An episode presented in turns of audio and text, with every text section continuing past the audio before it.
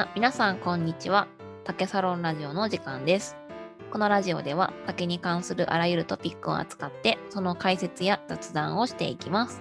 パーソナリティは同じ研究室で竹の研究をしていたサハラと。はい、太田です。よろしくお願いします。よろしくお願いします。はい今日のお題は何ですか？えーっと、今日は竹を切る道具ということで、あの、まあ、竹切るに、切るときに、あの、チェーンソーとかノコギリとかいろいろあるじゃないですか。まあ、ただ、なんか、うんあの場所、場面によって使うべきアイテムが異なるっていうことを案外知らない人が多いので、まあ私もあんまりわかんないです。じゃあ教えてください。はいはいはい、その解説をね、はい、しようかなとあよろしくお願いします。はい。あうんっていうところで前提としてあの前回に引き続き、あの竹サロンの記事からの解説ですね、これは。うん、あ、そうですね。竹サロンって今もう検索すると、竹サロンのホームページが上からまあ3、4個目ぐらいかな、に出てくるようになって今、ますね。ツイッターと古いブログとあのこうんのラジオの方が強いんですけど、そのうち多分ホームページが一番上に上がってきたらいいなという状況ですねうん。うんうんうんはい。えっ、と、その中の記事で、えー紹介している内容を、まあ、ここでも話しながら、ちょっと議論していこうという試みです。はい。はい。じゃあ、まあ、ざっくり記事の紹介をしますね。じゃあお願いします。えーはい。うんえっと、記事のタイトルが竹を切る道具、TPO に合わせて道具を使い分けるっていうことで、まあ、ざっくり記事の内容を要約すると、まずは、えっと、なんで使い分ける必要があるんですかっていうところですと。で、実際のところ、ノコギリ1本で竹林整備ってできないこともないんですよ。あのうん予算がないボランティアさんとかはよくそういうことをしていて、別にノコギリ1本あれば、あの、枝も葉も落とせるし、幹、まあ、幹の部分ですね、これも切れますというところですと。で私も予算がない研究をしていたときは、ノコギリ1本雑誌も買ったこともあるんですけども、まあ、なかなかしんどいんですね。まあ、というのうんも道具によって、まあ、あの、まあ例えば包丁でも、あの、三徳包丁みたいなのありますけども、刺身用があって、果物ナイフがあって、いろいろあるじゃないですか。はい。一本でいけるっちゃいけるけど、まあ、4、5本あると便利だよねっていうのが包丁で、竹に関してもそれと同じなんですね。うんうんうんで、今回紹介するのは、まあ、大体5個ぐらいの道具が竹切るのにあって、ナタとエガマとノコギリとレシプロソーとチェーンソー、この5つが、まあ、まあ、どちらかというとよく使われる道具ですと。うんうん。で、このうち聞きになれないのがエガマとレシプロソーなんですけども、サーラさん、これ使ったことありますか？どっちもないですね。うん、逆に言うと、この5つでは、どれを使ったことあります？自分で竹切るのに使ったことがあるのは、ノコギリとチェーンソーだけですね。ナタに関しては見ることはあるんですけど、実際自分が竹切るときに使ったことはないかなと思います。ナタは使ったことはあります。ナタがね、意外に便利なんですよう。んうんうんうんあの、まあ、最後にも言いますけど、あの、最悪、ナタとノコギリがあれば、あの、作業は非常にスムーズになりますというところですね。はいはいで、私もエガマとネシプロスを使ったことないんですけども、まあ、いろいろ調べると、まあ、それを使う人もいますよっていうことで、一応記事では紹介してますというところですね。はいはい。うーん。そうだね。あとは竹林整備に使うのは、あの、高い枝を切る、まあ、高枝切りばさみのすごいやつとか、あーはい。うん。まあ、あとはタケノコを掘るための、あの、なんかトンカチのすごいでっかいやつみたいな工具とかもあるんですけうんうんうんど、それは今回は割愛しますというところですね。ちなみに、竹林にうんうん。重機が入ってるの見たことあります、竹林に重機が入っているの。あの、ユンボ、うん。まあ、いわゆるシャベルカーみたいなやつ。竹林にはないですね。ユンボで、あの、まあ、海抜したことはあるんですけど、ちっちゃい、あの、はいはい、なんだろうね、茂みみたいなとこ。でも、はいはい竹林に入れたことはないかな。ああ、そうなんですね。これははい土入れに使うんですよ、ユンボって。あーあ、見たことあります。そうだ、京都でありますね。あのーね、向こう市の方とか、たまに入ってますね。そうそうそう。向こう市の竹林は、まあ、あの、全国的によく整備されている竹林のうちの一つで、あの、小型の重機が入れるような通路をどこも作ってるんですよ。で、その中で、あの、重機でもって土を掘り返して、あの、京都特有のイベントである土入れ。まあ、これも多分今後解説すると思うんですけど、その土入れっていうイベントをするために重機を使ったりしますと。うん。まあ、でも、普通の竹林整備にはほとんどいらないんでね、海抜以外には。ということで、今回はちょっ。と忘れてました。はい。あとはそうだな、チッパーとかですかね。竹林整備で使うとすると。ああ、ありますね。まあ、チッパーはボランティアさんとかが入れてたりするのは、まあ見ますね。そうそう、結構入れますね、ボランティアさん。うんあの、切った竹をそのままチッパーに掘り込んで、すごい轟音立てながら、あの、バラバラにして竹林にばらまいて帰るっていう。うんまあ、あの、竹を残すとね、邪魔になるんで、粉砕して、あの、土に返すっていうのはいいですよね。うん、チッパーと無塩炭火器はよくボランティアさんが入ってる竹林で見るアイテムだなって思います。なんか意外にチッパーって安いんですよ。安いのだと2、30万とかで買えちゃったりするんで、僕も欲しいなと思いつつも、そうなんだ。うんの一まあ、いらねえなって時いう。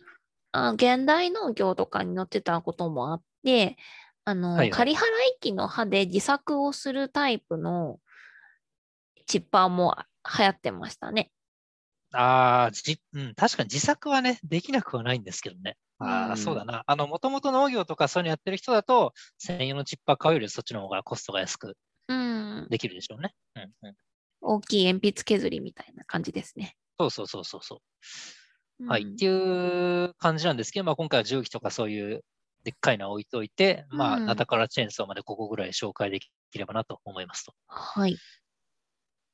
えーっと、じゃあ早速紹介していきます。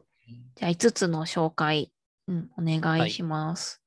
えーっと、まず1個目、ナタですね。ナタ。はい、ナタ。あのーまあ、記事に画像があるんですけども、まあ、いわゆる、まあ、ナタとしか言いようがなくて、あの、うん刃がそんなに切れ味は鋭いわけじゃないけど、あの、刃の重みで、あの、細いものを粉砕しますよっていう道具ですね。ナタとオノって何が違うんですかね？斧は木を切るやつで、ナタは取り回しが良いやつですね。どっちもあの、ヘッドの重さで粉砕するのは変わらないんですけど。ああ、はいはいはい。ああ、そっか、今ね、画像を見たけど、うん。ちょっと確かにまあ、イメージしてるのは、そっか、刃先が長いのがナタ？んですよああ、ね。はいはいはい。で、ね斧っていうとよくイラストである、その、割と扇形になってるヘッドのものかな。あの、ジャッキー・チェンとかよく使ってるやつですね。ジャッキー・チェーンがよく使っている方が斧斧ですね。あれ、ジャッキー・チェンあまり見ないタイプの人ですか？いや、見ないタイプって見たことはある、ありますよ。でも、ああ、使ってたっけな？今あれ、な斧使ってなかったかな？よく使ってるんですか、よく使ってるは完全に嘘ですね。あの、うん、彼はほら何でも武器にするじゃないですか。何でも武器にするよね。うんビリヤードの球とかブンブン振り回したりしてますし。でも、スジャッキパルタンー・チン何使ってた？って思ったけど、大体体一つで当たってるか、ね、パッて思い出した映画が水拳とかしかないし、いや、酒か、あみたい水の体だな。な。そうだよね。酒を武器にしてるかもしれない。確かに。あと三節痕とかヌンチャクとかなんかチャイナっぽいやつですね。うんあんまりも使ってないか、そう思うと。うん。うん失礼しました。斧まあ、とにかく、うんうんうん斧は、あの、でっかい、でっかいやつです。でっかいやつが斧です。そうですね。あの、最近流行ってた、鬼滅の刃の1話で炭治郎が、あの、ぶん投げたのが斧で、えー日暮らしの泣く頃にのレナちゃんが持ってたのがナタですね。ああ、後者はわかる。前者は記憶が乏しいですね。あの後者の方がニッチな層に対しての発言だと思ったんですけど、まあでも世代の問題ですね。代の問題？世代なのかな？うん。なるほどね。はい。まあ、まあ、いいやえっ、。と、まあ、うん緩和わかりました、わかりました。とナタとオノのことは分かった。でで、今回ナタを言ってるんですよはいね。そうですね。うん。で、ナタをどう使うかっていうと、まあ、まずは竹を直接切るのには使うことはまあまずないですね。理由としてはまあ軽すぎるので重さで切ることもできないし、あとノコギリみたいにこうあの前後運動で切ることもできないうんので、じゃあ何に使うかっていうと、あの、竹を切った後に、あの、うん枝が当然ついてるじゃないですか、うん先の方に。あれを落とすのにメインで使うんですね、このナタっていうのはああ、。枝払いそうか？そうそうそう。うんうんあの、ノコギリだとギコギコしなきゃいけないんですけど、ならナタだとスッとこういけるんですよ、うん重みの力で。なるほど。繊維をそうそうそうえ。裂くようなイメージですね。はい。それが非常に、あの、うんまず便利ですね。うんであとは、あの、竹林、まあ、放置竹林の場合だと、あの、変な低木とか、あるいは草本が生えてたりするので、それを、あの、まあ、かんばあの完全に伐採するのには非常に便利ですね。やっぱりノコギリとかだと、あの、パワーを使わなくて、こう、引いて切ることになるので、ナタだとブンブン振り回してれば、まあ、安全さえ気をつければ、どんどん切れていくんで、非常に、これ、竹林整備の初期には便利なアイテムです。うん。ななるほど。であとはま軽いんで、あの腰につけて、あのチェーンソーとか使うときも腰につけたままあの動けるので、まあ、うんうん1本持っておいて損はないし、あとはまあ、まあ、安いと。いっぱい売ってるので。なるほど。ただ、あれですね、ナタっていうと、やっぱ包丁と似ているから、手入れが大変そうだなってイメージがあります。砥石を使って研がなきゃかなって。はいはいはい。うんえーっとね、砥石使うぐらいならもうこれ買い替えちゃった方が早いです。そうなんですかこれに関しては。はい。あのう、んノコギリとナッタに関しては、まあ、あの油は刺す必要はあるんですけども、最低うん限使い終わった後に。まあ、ただ、研ぐとかは、はっきり言ってうん超かったるいので、あの、よっぽどじゃない限り使、あの、使い捨てというか、まあ、そんな感じでいいですし、あとは、あの、結局重みで切断するので、そこまで、あの、あの切っ先が鋭くなくても大丈夫なんですよ、ナタって。うん。だから必要以上に少なくとも包丁より心配することはないです、ね。そうなんですね。はい。うーん。うん、なるほど。じゃあ、まずナタ。はい。まずナタ。ねめちゃ便利アイテム。ファーストアイテムナナタですね。タです。うん。まあ昔からはい一番使われてるやつなのかなと思います。はい。はい。うん。で、その次がエガマなんですけども、うん。あの正直私もよく知りませんと。あの、まあ、書いた通りで、えっ、と、筆釜とか呼ばれたりもしして、鎌のような形をしているんですけども、うんうん。あの遠心力を使ってノコギリよりも早くあの竹の缶を切れるという評判なんですけども、ただある程度太い竹、例えばうん。直径がそうだな、10センチぐらい超えてくると多分見た感じ厳しそうな感じがするので、なんか正直なところ初心者には扱いづらい、なんか帯に短い、たすき長いの典型、初心者にとってはですね、そういう典型な道具なのかなと思います。まあ、ただ、うん熟練者であれば、この、多分、ナタとノコギリの役割を両方達成できるので、これ一本で、あの、少なくとも管理された、あの、割と細めの竹ばっかり生えた放置、あの、管理竹林であれば、まあ、多分一本でいけるんじゃないかなっていうアイテムですね。エガマって、え、このこ小釜、あ、これか、あのカマキリみたいなやつですよね。カマキリの歯みたいなやつ。ああ、これね、あの竹切るのには使ったことないんですけど、はいはいあのー小型のエガマは私割と使ったことはあるんですよ。あ、なんか収穫とかですか？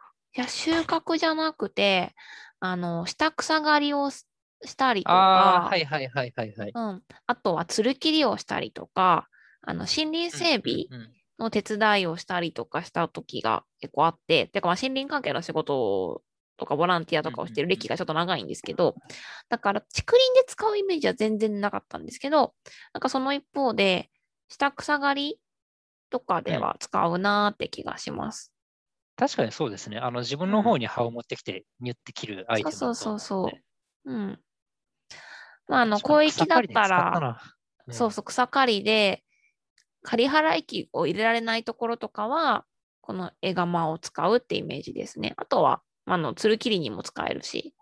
うんうんううんん。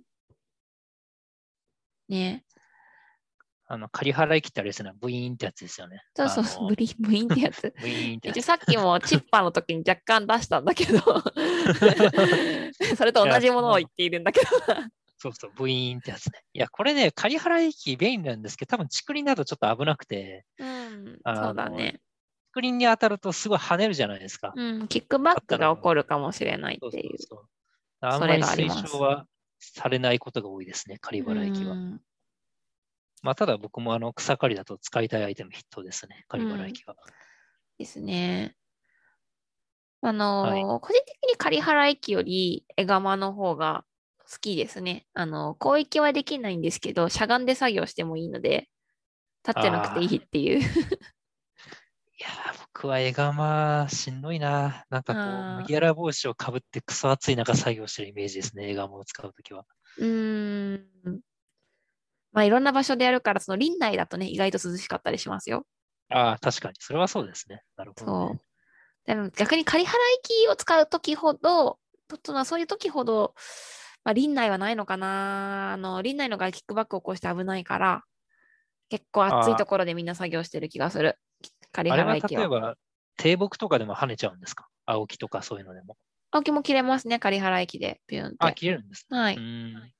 なるほど、なるほど。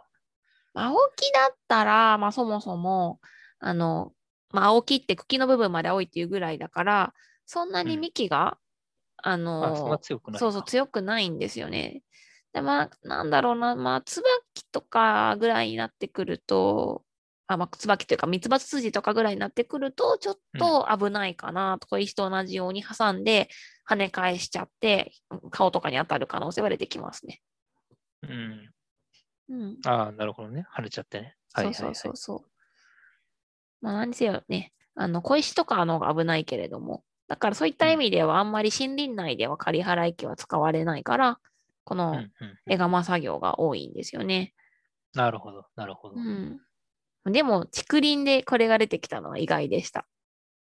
まあ、あんまり使わないんでしょうね。慣れたら使えますけど。はい。はい。はい。えー、じゃあっていう絵釜ところうで、ん次が、えっ、と、はいノコギリですね。ノコこれが竹林整備のメインウェポン。っていうまあ、イメージとしてね、これが一番うんよく出てきますよね。うん。まあ、最悪これ1本あれば全部できると。あの、うん大型の竹も、あの竹専用のノコギリじゃなくても全然これで切れますし、うんうんうんまあ、あの、さっき言ったあの枝の払いとかも、まあ、多少パワーはいりますけど、ノコギリでギーギーやってやれば全然切れるんで、うん。うん。あの安いノコギリ1本あれば大体いけますと。うんで、これはまあ、ナタと同じで、えーっと、安いものをどんどん買いましょうっていう、あの買い替えましょうってうんうんいううんアイテムですね。というのも、まあ、竹って普通の木よりも、あの、樹皮といいますか、あの、外側が硬いので、あの、うん運ばれが、あの、どちらかとしやすくなるので、まあ、頑張って整備しても、あの結構すぐにノコギリがダメになっちゃうので、うんまあ、安いものをバンバン買い替えた方がいいんじゃないかなっていうところはうん一般的によく言われてます。まあ、フライパンと一緒ですね。うーん。なんかその目の粗さとかもいろいろあるじゃないですか。あります、竹林ね。に適してるのはどういう派なんですかね？いやー、実際ね、何でもいいんですけどね。ただ、あの、例えば木を切るだけ、竹を切るだけだったら荒くてもいいと思います。うんで、な竹細工とかするんだったらまた特別な、あそれ用のノコギリとかあった方がいいでしょううね。ーん。なるほど。竹細工するなら一回切った後にちゃんと表面をね、あの、綺麗にヤスリとかで削らないといけないでしょうけどね。そうですね。グラインダーとかでニューってやってれうんばそんなに綺麗になるんで。うん。うん。竹林では、その、ノコギリって、その刃が両両面っていうのかな？その右左右についているタイプと片面についているタイプ2種類あるじゃないですか。どっちがよく使われるんですか、ああ、私片面しか使ったことないですね、竹林だと。両面って使うのかな？いや、あんまり経験がないです。うん両面だと、なんだろう。まあ、まず大きくなるじゃないですか。その、うん、大きくなりますね。刃の幅が。確かに。うん。だから、ちょっと取り回しが悪くなるし、うん、まあ、あとシンプルに危ないと、あとは絵が曲がってた方がどちらかというと、まあ、使いやすかったりもするので、グリップが。ああ。うんうん。まあ、そういう意味だとあんまり両面は使われないんじゃないかな。両面のメリットは、あれは左右で多分その刃の具合が違うとかだと思うんでうんすけども、あんまりそこまで要求されないので、で、まあ消耗品って割り切っちゃえば、まあ片面でも、両面の方が長持ちはするんでしょうけど、別に片面でも問題ない。うん。で、あとはあれか、あのー両面って多分あの腰に あのい若干入れづらいので、両方ギザギザしてるじゃないそうですね。片面の方だとこう片側に負荷かければニュッて割と入るんですけうど、ん。そういう意味でも片面の方が一般的に使いやすいんじゃないかなとは僕は思いますね。うんうんうんうんはーい。うん。あの、まあ、林業とかの現場だと両面しかない時もあって、それで、はいはいはいはい。あの、まあ、元、昔いた研究室が、造林学の研究室だったので、研究室の備品としてあったノコギリが、その両面タイプが多かったんですよ。で、しょうがないからそれで竹林も入ってたんですけど、それ以外で、その自分の研究い以外で竹林に入るとき、竹林整備のボランティアに参加したりとか、なんか竹林のイベントとかに行くときって、両面でのノコギリ使ってる人一回も見たことなくて、なるほど。私は、まあ、しょうがない。それしかないからそれを使ってたんだけど、一般的じゃないのかなって今思ったけど、まあ、やっぱりそうなんだね。うちの研究室両面だけでしたっけ？いや、あのーそんなことはないよ。えっと、我々の研究室はどっちもあったけど、いや、両面むしろあった。両面なかったんじゃない？覚えてないです。なんか借りた記憶はあるんですけども、どっち使ったかなっていう記あ、憶どっちもあった、どっちもあったけど、あのーどっちもあったけど、多分竹林行くときは片面しか使ってないと思ですよね。う。うん。ね。うん僕も私物で持ってるのは片面だけですね。うんまあ両面を使う意味があんまり。あのー持ち歩くこと考えたらめんどくさいんだよね、両面って。ああ、なるほど。うん。その、なんか、え、学校の演習林とかで調査するときだったら、もう演習林の山小屋とかにあるものを持ってけばいいから、まあ、そこにもし大量に両面があったら両面を持ってっちゃうんだけど、はいはい。っていう使い方を学部の時にしてて。だから、なんか両面をとりあえず使ってたんだけど、うーん、意外と竹林じゃマイナーなものなのかなって思ったりもまあしてます。両面の方がこう、なんか歯がたわみやすいというか、ああれーが楽器になるじゃないですか。あの、めちゃくちゃある。ね。なんかああいうイメージがあって、片面の方がなんかたわみにくいような気がするんですよね。まあ、ものによると思うんですけどもの。にもよると思うんだけど、ただ、なんだろうな、玉切りとかするときには、両面の方がやりやすいときもありますね。っていうのは、ああ、そうなんですか。そうそうそう、まあ、竹の場合は中が中空だから、あんまり、うーん、どっちでも変わらないのかもしれないけど、普通の木材って中がさ、詰まってるじゃん。ね。はい、だはい。からそれ玉切りしていこうとすると上から切っていったらあちょっとあのー切り口が左右から、うんえーと力が入ってしまってどんどんどんどんどんどんあのー挟んなんだろうな挟まれますね。挟まれて、はいはい。刃が挟まれていってしまってで切りにくくなってくるから一回じゃあ引っこ抜いてじゃあその部分を下から切ろうってなった時にどっちの向きとか考えないで 下から引く 下にねあの物臭すぎません？いや、なんか、いやいやいや。いいだけでも。いや、結構でも重たいから、あのーなんだろう、あのね、長くやってる、林業やってる人でもそうやっはいはいて切ってるかな。えーうんなるほど。そうそう。だって杉とかヒノキとかってさ、だいたい20メーターぐらいあってさ、で、うんうんなんだろう、まあ、キロとかだったら、うんもう普通、人が持てないじゃん。まだ切ってない状態だったら。はいはいはい。だからね、あんまなりふり構わず、あのー刃を入れてとにかく切っていかないといけないんだけど、まあ、とはいえ、チェーンソーをね、普通は入れるよね。うんそれこそチェーンソーマンの、そう、チェーンソーさんの出番ですよ、おそらく。うん。うん。はい。ということで、電動工具の話が出たので、電動の話しましょうか。はい。じゃあ、ノコギリね、ありがとうございます。はい。うんレシプロソーっていうのがあるらしくて、世の中には。知らない、これは。聞いたことないんですけど、このレシプロソー、あ、まずこのレシプロっていうのはこうレシプロエンジンのレシプロですね。レシプロエンジンって何ですか？えーっと、レシプロエンジンっていうのは、説明が難しいんだけど、あの、なんだな、ピストンエンジンのこう仲間らしくて、うん。僕もそんなに詳しくないんですけども、あのー世の中にレシプロエンジンとロータリーエンジンっていうのがあるらしくて、で、そのうんレシプロエンジンっていうのはそんなにメインにならなかった方のエンジンなんですねなる。ほど。ロータリーの方がこうたあのこう構造が簡単だったり、あのするらしいんですけども、まあ、とにかく主役にならなかったエンジンのが、エンジンっていうのはそのレシプロエンジンなんですね。で、その多分レシプロだと思いますと。はい。まあ、これはあの完全に余談だったんですけどもい、やいや、でその今レシレシプロソーっていうのがありましてね、まあ、うんこのソーっていうのはチェーンソーのソーと同じなんですけども、えーっと、すごいシンプルに表現すると、えーっと、電動の回転式じゃないの？こぎっていうのかななんて言うんだろうな。レシプロソー。レシプロそう。んと、私も今初めてね、言われて検索をして、ほもほもふんふん、なんかこういうものかとえ見てるところで全然分かってないんだけど、僕もね、パそんなに分かってないんですこれは、なんかね、かな？一見、形状としては電動式ドリルみたいなんだけど、そのドリルの部分がカッターナイフの刃みたいになってるんだよね。はいはいはい。ああ、そうだ、往復式なんですね。あの、ノコギリって、あの、ぐるぐるチェーンが回るじゃないですか。うん。レシプロっていうのは往復式なんで、そのノコギリにやっぱり近い系、あの近い役。割で、あのギコギコと、電動でギコギコやってくれるっていうアイテムですと。簡単に言うと。んんんで、まあ別に便利っちゃ便利なんで使えばいいんですけども、ただこれ使うんだったらより汎用性が高いチェーンソーを買うよねっていうのがまあ本音で、あうんの取り回しはいいんですよ。あのチェーンソーより小さくて。あのチェーンソーだとこうぐるぐるチェーンを回すんで、そのうん分体積が、機械の体積が大きくなる。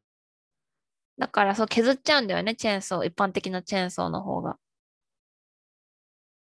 んですけども、レシプロソーだと、まあ、往復運動、レシプロソー、そうそう、だから取り回しがあの楽で、マキタの軽い電動工具とかも置いてあって、塩ビのパイプとか切れるって書いてあるから、ああ、そうです、そうです。そういまあう使い方？って多いのかなまあそうですね。あの、例えば、あ建物の中でチェーンソーを使う人そんなにいないじゃないですか、うんパイプ切る人で。で、レシプロソーを使うことが、まあ、建物内だとまあまああると思うんですけど、まあ、竹林でも狭かったら取り回しの良さを優先して、レシプロソーを使うことも、まあ、やぶさかではないんじゃないのかなと僕は思いますと。ただう、ん使ってる人は見たことないんですよね、竹林で。あります？や、ないから私初めて見たって言いましたよ。そうです。僕もなくて、ないです。あの調べて、あ、レシプロソって使えるんだと思って、でも普通チェーンソーだよなと思ってますと。やっぱりまあさっき言ったように汎用性がチェーンソーの方がありますし、まああとはおあのスピードもどちらかというとチェーンソーの方が早く切れるんですよ。うん。滝がね、おそらくパワーがあるので。まあだからまあ別に、まあ、よっぽど狭いあの木築コンコリに入るんじゃなければチェーンソーでいいんじゃないのかなと思いますと。うんうんうんうんなるほど。まあ、あとはチェーンソーの方が慣れてる人多いですからね。例えばボランティアさんとかつあのにお願いするときは、うん。まあ、チェーンソーなら使ったことあるよっていう人は一定すると思うので、説明がなくうんて。確かに。うんでこういうのってこう感覚でこうこうなったら危ないなって分かるじゃないですか。いきなり初めて使う工具だとちょっと危なかったりもするので、そういう意味だとやっぱりチェーンソーを使う方が無難なんじゃないですかね。うん、そうですね。チェーンソー。うん。まあ、確かに、チェーンソーもまあいろんなサイズのありますけど、割と小型なものが竹林では使われているイメージです小ね。型なものでうん十分でしょう。うんあの、すごいウィーンってやつありますけども、まあまあうんそこまではいらないだろうっていうことで、じゃあ、チェーンソーの話入っちゃいましょうか、ついでに。はい、じゃあ次チェーンソーお願いします。はいえーチェーンソーはベリーグッドアイテムで竹林整備には、えっとまず広大な竹林、まあ、広大じゃなくても竹林整備にはまあうん普通にあった方がいいっていうのはチェーンソーですね。えっと理由としてはめちゃめちゃこれがあると楽になりますと。うんでさっき申し上げた通り、ナタとノコギリだけあれば一応整備はできるんですけども、まあ大体一回切った時点でもう腕の方がもうしんどくなって、あーもう帰りたいなってなること起きないんですよ。で、竹ってまあ切ったら切ったで終わりじゃなくて、その後さっきあのサハラさんおっしゃったように玉切りとかいうイベントが発生するじゃないですか。玉切りっていうのはこう、例えば切って20メーターぐらいの竹うん。を3メートルぐらいの小分けに、まあうんうん。7個ぐらいに小分けにするときに大体5、6回うん。えー、と切断する必要があると。それは相当骨であるっていうことが、まあまあ、竹林整備する人は骨に身に染みてるので、チェーンソーを使う人が多いですね。うんで、これに関しては1人1本あるある必要はなくて、例えば、あの、ボランティアグループ5人で1組だと、まあ1個ぐらい、1個か2個あればまあ十分すぎるぐらいだと思っていて、まずがっつりチェーンソーを持つ人が1人、あの、枝とか払う人が1人、で、あと、えー竹を運搬する人が1人みたいなのに、あの、まあ、役割を分担すると、えっと、うんうん効率よく道具を使って、あの、5人が5人ともチェーンソーを持つ必要はなくなりますということですね。はい。うん実際そんなにめちゃめちゃ高いアイテムじゃなくて、多分、あの、数万円出せば余裕で手に入るし、あとはまあ、あの、まあ、油とかのランニングコストありますけど、刃とかの。まあ、それ含めても、あの、人件費とかを余裕でペイするぐらいのものなので、もし、あの、2日以上作業するんであれば、まあ、買った方が全然、あの、費用対効果いいよねっていうところがチェーンソーのいいところです。とにかく安いですね。うん。チェーンソーは私も、あのーまあ、使ったこともあるんですけれども、日本で、あの業務とかボランティアとか仕はいはい事でチェーンソーを使うときは基本的に保険を下ろすために資格、資格っていうのかな？なんかチェーンソー講習の、うん、うん、うん。あのーバット70センチ以下とかを取らないといけないんですよね。はいはいはいはい。取りました？それ。いや、全く、え、そんなんあるんですか？あるんですよ。いや、私それで。学部生の時にあの講習会行きました。あの、チェーンソーの資格っていうふうに簡単によく言うこともあるんだけれども、はいはい。えっと、まあ、小松とか日立建機とか重機を扱っているところが、やあのーやっている、まあ、資格講習会で、1泊2日か、もしくは通いで2か2、3日行って、えそうそうそう、なんかチェーンソーの仕組みとかを座学で勉強した後に実習、まあ、実際になんか切ってみるみたいなのがあって、で、あのーラミネット、私の時はラミネットカードだったんだけど、その写真入りの運転免許証みたいなのがもらえるのがあるの。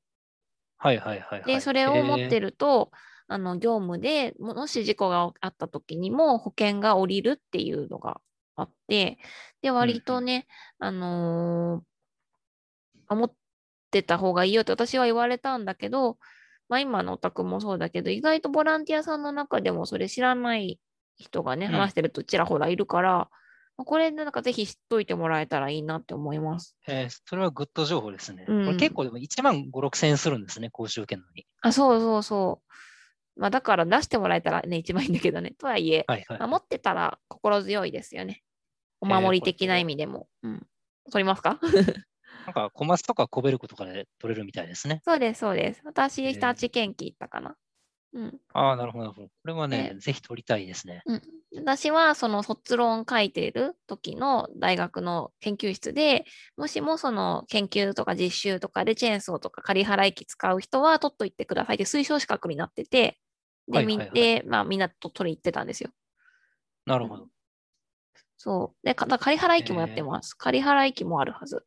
うんえ、これも資格いるんだ、仮払い金も。一応そうそうそう、あの事故った時に、あのえー、一応資格保持者っていうふうに言えると保険が落ち降りる、降りやすいとかそういうのかな？ああ、なるほどね。保険も、まあ、保険はそうか、別で入るんですよね。保険は、いそう、ボランティアでやる場合はボランティア保険に入ったりとか、まあ学校の実習だったら学校の保険に入ってるんだけど、ああ、なるほどね。はいはいうんうんはい。まあただ何にしても、まあちょっと講習会とかのお金はかかるんだけど、持ってった方が安全ですよって。なるほど。これ、2日もかかるんですね。うん原付よりかかるじゃんっていう。え、原付ってそんな簡単だったっけ？原。付行って即日交付でしょ？僕落ちましたけど。なんだ。うん。えー原付ってでも車とかの免許取ったら勝手についてるものだから、ああ、確かに、それはそうですね。いやだから、いつ原も原付の時。うん。僕もその車の免許持ってるから原付乗れるんですけど、うん。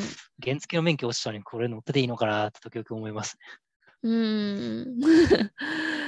まあ、私は原付だけの資格を受けに行ったことがないから、じゃあも持ってていいのかなって乗ったことあるけど、もっと不安の人かもしれない。でもね、普通自動車の時にほら、原付、あの昼休みとかに原付講習やってるじゃないですか。あ、そうなんですか？遠い昔の記憶なんで怪しいですけど、やってますよ、昼休み。あの希望する方は原付講習受けてくださいね。つってえ、それは合宿で取ったのかな、免許？いや、普通に通いで、あ、通いでやってたんだ、そんなの知らないかやあるった。あるんですよ、原付講習っていうのは。まあ、もう普通にみんな乗れるんでいいんですけども。うん。あれ、あの自転車の運転ができないと乗れないんですよ、原付って。ああ、そうだろうね。バランス怖いよね、きっと。そうそう、バランス感覚として。だからたまにあの原付の試験で学科受かったのにあの原付に乗れなくて落ちる人とかいますからね。うーん。なるほど。はいはい。まあ、とにかうんくあの、じゃあまあ、チェーンソーは試験はないのかなかったけど、私の時はなかったはず。うん 忘れた。うん。これなんか持ってないのに教育実習とかであのチェーンソー使ったけど大丈夫だったのかなそれは学校の方が知らないんじゃないかな。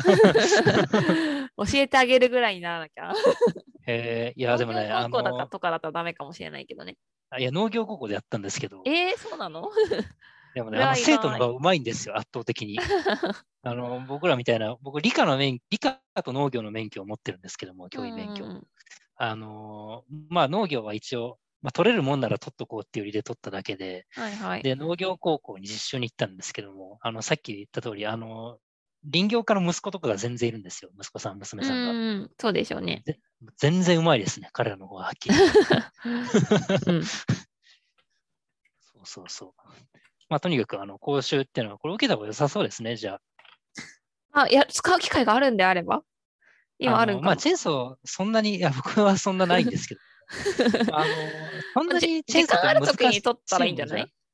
あ、確かに。いや、だから難しいもんじゃないんで、使えるは使えるけど、一応講習が受けてた方がそういう意味では、あの、無難だよっていうことですよね、おそらく。うん、そうそう。なんかメンテナンスの方法とかをやった気がする。うんいいですね。お金に余裕がある人は受けた方がいいと思います。な あのねなくても一応使えます。そうですね。うん。まあ、なくても使えるけど。原付とかだと、ほら、買うときに、あの免許の提示とか求められるじゃないですか、車とか当然。うんうんうんうんまあですね。また、チェーンソーはあの普通にホームセンターとかあの通販で売ってたりするので、うん。まあ、別に免許はいらないけど、あった方がうわかるもん、んと。まあ、多分造園会社とかに就職したら会社がね、出してくれるんだろうけど。ああ、そうですね。こうん。はい。まあ、そんなのがあるので、一応安全のためには、ぜひ、ね、皆さん受けていただけるといいのではと思ってます。うん。えーっと、まあ、そんなところで5個の紹はい介が終わったんですけども、あとは他に竹切りアイテムとかってありますか？竹切りアイテム。いや、私自身が使ったことあるのは、本当にノコギリとチェーンソーだけなんですけど、うんうん。あの私が結構海外に住んでた時が長かったので、そのはいはい。海外といっても特にケニアに住んでた時には、うん。あのここにはない現地でパンガって言われているブッシュナイフを使って竹を切ってましたね。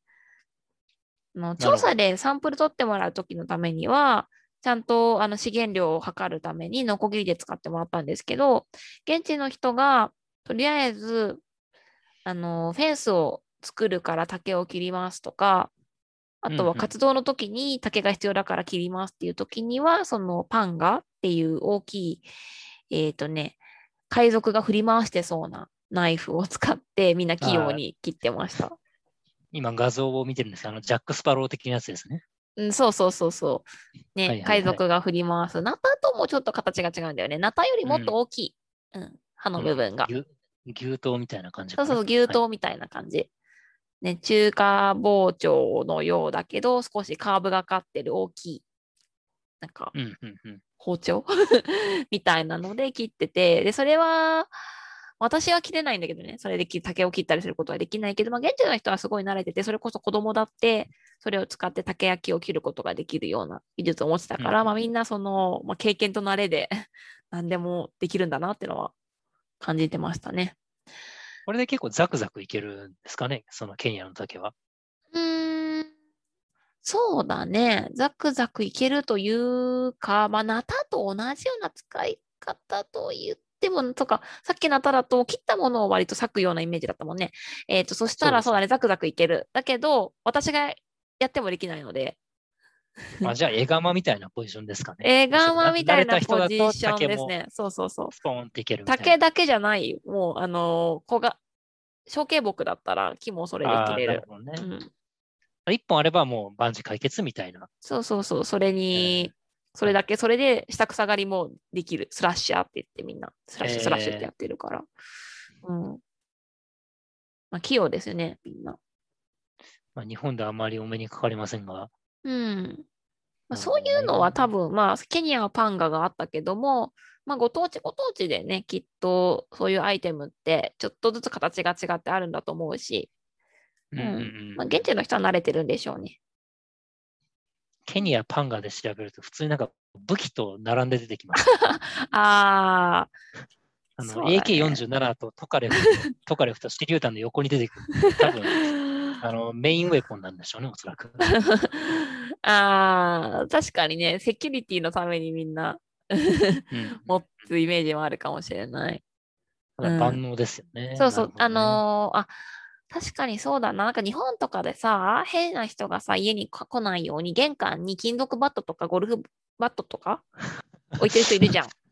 なんかそのノリで、あの、玄関にパンが置いてる人多いよ、向こうで。へえ。うんまあじゃあそういうポジションなんでしょうね。もう一本あったら、まあ、まあまあ自衛にそうそうそうあの下草狩りによしみたいな。うん、何でも使えるって感じ。はいはい。うん。の男の人だけじゃなくて、おばちゃんとかも結構慣れてて、そうだな。あのー話しながらパンが持ってたりとかまあ、やべえじゃん。よく日本のね、なんか漫画とかでさ、ずっと主婦のお母さんがなんか包丁片手に何かしてるっていうシーンとかあるかもしれないけど、どねそのノリで、それが包丁なら可愛いもんだけど、パンがってめちゃくちゃでかいナイフ持ってるっていうのはよく見るかな。これだって鶏とか飛ばせるやつでしょ、全然。パンが多分。ああ、鶏殺すときね、あの、は締めるときとかも使うし、あ、使うんだ。うん、まあもちろん、まあ鶏だったらね、まあちっちゃいナイフの方がやりやすいんだけども、何でも使うね。えうん。あとは、まあ、器用な人だと、この刃先の方を使って大きいナイフなんだけど、これで、じゃがいもとか人参の皮むいたりとか すー、これる。は、あの、文字通り牛刀を持って何鶏殺さんとするじゃないけど、ちょっとあれじゃないですか。オーバーキルでは。まあまあ、要は、たなんかすごい多目的に使えるってことなんだよ。なるほど、ね。いろいろとはいはいね。うん。うん。でも怖いよね。あのー結構大きいナイフだから、私も初めに見た頃は、結構、あ、危ない、危ないというか怖いなって思った。うん。まあでも慣れちゃえばね。慣れたらもう別にそんなことない。もう慣れたらね、こうパンガーなんて怖くないけど、銃持ってる人の方が怖かったね、全然。まあ、そりゃそりゃそうでしょう。そう、銃がね、あの、全然ある社会だったからね。こっちの方が怖いですね。うん。はい。えー、ということで、はいあーチェーンソーのおまけとしてあれですね。チェーンソー使うとき、あの、ゴーグルとか軍手はほぼマストなんで、それだけちゃんとした方がいいですよああ。白老病になっちゃいますからね。心臓なんすか障害。あ、ほら、私講習受けてるからそういうの知ってるんですよ。詳しいな。受けようかな、やっぱり。そうそう、だから心臓吸収してくれるタイプの手袋がいいらしいですよ。そうですね。なるほどね。チェーンソーは4サイクルエンジンとかだったっけ？あの、なんか忘れてきた。そうあそうい。勉強した気がします。2サイクルと4サイクルがあるんですね。よく知らないですけど。はい。ということで、ぜひとも講習を受けましょうという話でしたね、今日は。はーい。はいチェーンソーね、あのー森林局って、まあ大体チェーンソー使ってるじゃないですか。日本でも海外でも。はいはいはい。もうパンガはその、パンガ使ってるっていうのはその民間人の話で、ケニアでも、まあ、例えばインドでも、他の国でも、大体その森林間でいっぱいチェーンソー使ってるんですよ。で、チェーンソー使う人って、あのーまあこのね、今はジェンダーについていろいろと騒がれてる世の中ではありますが、すげえ前置きするな。まあ現状、やっぱなんか、あの中年い中年のおじさんが多いんですね、はいはい。男性が。うんだから、あのー結構有名なチェーンソーメーカーってご存知ですか？え、どこだろうジョンディアとか、あれユンボか。ハスクバーナーっていうメーカーがあるんですけど、はいはいはい。あのーそのメーカーが出してるチェーンソーのカレンダーっていうのがあるんですね。はいはいはい。で、そのカレンダーは、多分、そのマーケティング的に、そのおじさんを対象にしてるからだと思うんですけど、毎月、チェーンソーの写真のカレンダー、うんまあ載ってるカレンダーなんですけど、毎月毎月、チェーンソーに水着のお姉さんなんですよ。それはだからマーケティングの問題ですよね。そうした方が、そのジェンダーっていうよりはその売れるからそうしてるんでしょ。別に否定的な意見で言ってるんではなくて、そうなんですよって私は面白いなと思って言ってるし、いやでも魅力的だと思いますよ。やっぱ狂気と女の子っていいですよね。なんかまあ、いや、それはまあ魅力的っていうよりはなんだろうな。えそれはだから、アンアンの表紙にこう永瀬君が出てくるのとかと一緒で、それはターゲットに合わせた広告だっていうことでしょ。だって、アンアンの表紙に、なんだろう、まあ、別に長澤まさみはいてもいいんですけども、いることもあるし、多分。うんなんか、アンアンのこうそういう男性との関係の特徴だったら、何、若いジャニーズ系のこう使うとかと同じで、別にまあジェンダーっていうか、マーケティングの成果だと僕思います。いやいや、えでもこれはそのやっぱ海外のメーカーがすごいなって思うところで、例えば日本のメーカーだとしても、例えばじゃあチェーンサー、チェチェーンサーじゃチェーンソーと女の子使おうっていう企画は思いつくと思うんですよ。でも、はいはい。チェーンソーを使うときって作業着着なきゃいけないし、それこそさっきみたいな白老病になっちゃうかもしれないから、じゃあグローブつけなきゃいけないってなってくるじゃないですか。でそしたらやっぱチェーンソーはいはいを持ってる女の子って作業着になるなりかねないなって思うんですよ。そうですね。ね。でも水着でチェーンソーにまたがったりできるっていう世界は、なんかいいなって思います。なるほどね。うん、そうそうそう。なんか多分ね、あの、チェーンソーって、まあ、英語だからこれ、なんかパワーソーになるのかな？パワーソはいはいーカレンダーとかで見れたら多分出てくるんじゃないかな。うん、あるんだ。あ、今、水着だけじゃなくて、でもセクシーなお姉ちゃんかな、やっぱり。うん。そうね。チェーンソーマンがいっぱい出てくる。うん、日本だとそうですね。うん。ああ、セクシーね。わかるわかる。すげえセクシーなの。マキタ、マキタもこんな広告出してんだ。あ、そうなんだ。えへへうん。やっぱりだから、こういうことなんですよ。売れ筋、あの、マーケティングの結果、そういうことになったんですよ、おそらく。ああ、そうね。これ超面白いな。まあでも、スポーツカーのね、ここにレースクイーンが出出てるのと同じだと思いますよ、本当に。ああ、そうそう。うん。まあ、いい、いいとか悪いじゃなく、悪いとかじゃなくて、それが売れるんで。うんうんうんうん。いや、ね、いいとか悪いではない話だけれども、いやー、チェーンソーとね、うん。ま、その、でおさ、なんなんか生ビールとその水着のお姉ちゃんとかすごいわかるじゃん。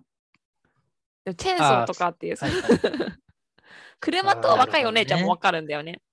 ああ、それ僕わかんない。それ一緒だと思う。そのチェーンソーとあ本当？てか車と車も例えば若いお姉ちゃんもどっちもなんかちょっと昔の言い方で言ったら男のロマンみたいなものなのかなって思うの。それは、なんだろうな。その、さっきチェーンソーのカレンダーに抱いてる課題感は多分、えーっと、なんか TPO にそぐわないというか、それはないだろうっていう組み合わせだと思うんですよ、サハラうんうんうん、さんの中で。そうだね。うん。で、で、翻って車とその若い女性が出てる広告は多分、ヒール履いてると思うんですよね、女性も。ああ、そうだね。ヒールで車ないっしょっていう。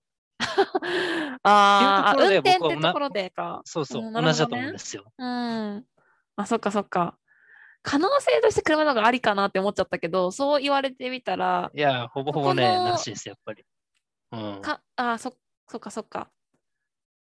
そこの現実とのギャップが大きくなっただけで、言わんとしてることは変わんないのか。うん、同じだと思いなるますよ。ほどね。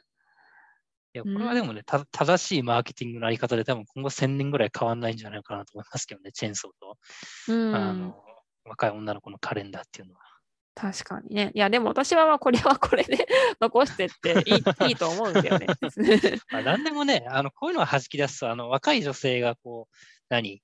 あのー体を売り物にするっていう表現ぐらい、そう若さをこう、あのー性に結び直結しない形でお金に変えるっていうのは、僕は別に悪くはない手法だと思ってるので、うん。なんかそういう人の活躍の場の場を機会をうん。なんか無慈悲に奪うのは私は良くないなと思っていて、うんあの、ツール・ド・フランスとかでも、まだやってんのかな？なんかあのーツールか F1 か忘れましたけど、あの、女性のレースクイーンがあの優勝者にキスするやつやめようみたいな話とかあったりまして、あ、そうなんだで。それは、そうそう、どっから反対が起きてるかっていうと、何そういう人権団体的なのから反対が、あの、そういうのやめようぜっていうのは出てるけど、一方で現場の女性に聞いてみると、いや、ふざけんなよと仕事奪う気か舐めてんのかっていうコメントが、あの、バンバン出てくるので、ただまあ、その禁止してる、禁止しようとしてる女性の言い分としては、いや、君たちは気づいてないだけ搾取にあってるんだっていう意見もあるので、まあ僕はこれに関しては特にコメントをしたいわけではないんですが、まあ、それは残しといていいんじゃないかなっていうのは、個人的な意見ですね。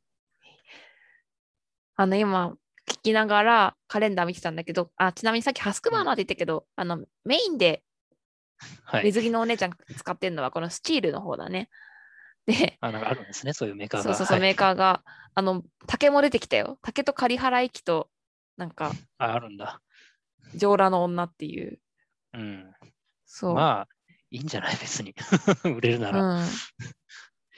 いや、それ、なんだろう、すっげえごっついおっさんが担いでるのは、それはそれで魅力があるけど、カレンダーにしたいかって言われたら、まあ、しないかなっていううん。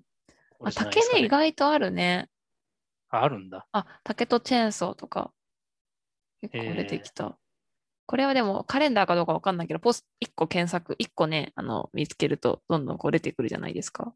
あこうこういうねね。うん、そうそうそうそう。はいはいはい。ああ、エキゾチックだな。意味がわからないけど。うん。そうだね。どういう脳みそしてたら思いつくんだろうな。うん。ああ、なるほどね。エキゾ、エキゾチックビューティーというか。うん。日本の感性とはちょっと違うのかもしれないね。うーん、日本の感性とは全然違いますね、おそらく。うん。まあ、あれでしょ？アメリカ人的なこうマッチョな、まあ、アメリカ人かどうか知らないですけど、マッチョな広告ですよね。うん、そうだね。なんか、あのー記事が、ポルトガル語かスペイン語っぽいから、南米なのかなって思うけど、はいはいはい。うん、ターゲットが。うんまあ、売れるならね、いいんじゃないですうか、ん。ね。日本ならアイドルの方とか、まあ、アイドルもどうなんだろうね。今は何が流行ってるのかよくわかんないいや、つ日本だったらもうあれでしょ。あの、なんだっけ、V6 じゃない方、TOKIO だ、TOKIO でしょ。絶対 TOKIO ですよ。V6 じゃない方、時は。え、でも、農業やってる方は V6? あれ？え農業やってるの TOKIO です。農業やってるののが TOKIO か。そうそうそう。ダッシュ村が TOKIO か。そうそうそうそう。ああ、なるほど。いやまあだいぶみんなおっさんになっちゃったからな。うん。TOKIO にすればいいのに、多分予算合わないんだでも TOKIO ってことはさ、ターゲットがさ、その女性じゃん。でも森いや、林局でも、いやにいる人は。、彼らのアイコンはすでに、あの、すげえ働くおっさんみたいなイメージがあ、もう国民的そう、国民的農業アイドル農業アイドル。そうってついてるんで、いや、全然僕はねアイコンとしてはありだと思いますよ。なるほど。あ、でも確かにな、なんか日本の地方とかも、あの、なんだ、鉄腕ダッシュでの人が使ってたんだよとか言ったら喜びそそうそうそうそう。でしょ？う。うん、あるね。そっでか全。然 TOKIO で。うん。いや、これは TOKIO ですね、日本は あの極めて特殊な事情の国であることは否定しませんが、これは TOKIO です。なるほど。あ あ、なんかすごい納得した。うんうん。でも、はい、あの、安全性に気を使ってみんなそういうキラキラ衣装ではなくて、きっと作業着で、つなぎで。いや、そうそう、TOKIO だと何がいて、そう、ちゃんとつなぎにヘルメットでも映えるっていうのが TOKIO のすごいところなんで。すよね。それはすごいね。あこうんれは TOKIO だね。あ、ほら、TOKIO、ほら、ヤマトのうん、ああの広告とかも出てますし、作業着で。あー、作業着アイドルってことか。うん、なるほど。じゃあなんか、まとめちゃうと、竹を切るアイテムとかの宣伝も TOKIO にこれはやってもらえた方がいいってことね。TOKIO はの案件ね。TOKIO 案件。ちょっと予算が多分合わないと思うけど。多分、竹と TOKIO が交わることは、なんか昔ダッシュ村でやってたらしいんですけど、まあ今後う一切ないと思うので、うん。もし我々がね、あぶく銭が発生したら、ぜひとも TOKIO に広告をお願いしたいですね。そうですね。なるほど。よくわかりました。日本の、あの、はい。ね、えっ、と、竹取の大きなポジションのアイドルは。うん私もあの海外のチェーンソー広告事業が、事情がよく分かって、非常に良かったですね。はい。うん。なんか、すごい雑多な話で終わってしまったけれども。えっ、と、竹を切る道具5個、はいね、説明ありがとうございました。うん、ちなみに太田さんはいはどれが一番よく使いますか、まあ、ノコギリかな。あー まあ、竹を切るのには、まあ、ノコギリ、ナタで臨むことが多いですけども、あの、普段作業とかするとき、ノコギリ普通に使うので、うんまあ、ノコギリですね。一番使うのは。ノコギリか。はい。片面の。まあ、うん片面の、そう、パイプ切るやつ。うん。あの、下水の配管とか作業したりするんで、それで使ったりします、ノコギリは。あまあ、最近でもあのパイプ切る専用の工具買ったんで、まうんうんうんあ、それ、もっぱらそれですけど、あ。うん。ああ、あ、なんかでも、ねあのうちもやったな。適切な、適切な道具を使うのが一番楽なんで、塩ビのパイプ切るなら塩ビのパイプ切る専用の工具使ったらいいし、うんうんうんうん、竹切るんだったら竹切る専用の工具を使えばいいんですけど、予算が許さなければ、ナタ、汎用的なナタ、えーうんノコギリ、チェーンソーで臨むと、まあ、まあ、一部の隙もない作業ができるかなと思います。はい。うん、なるほど。ありがとうございました。はい、ありがとうございました。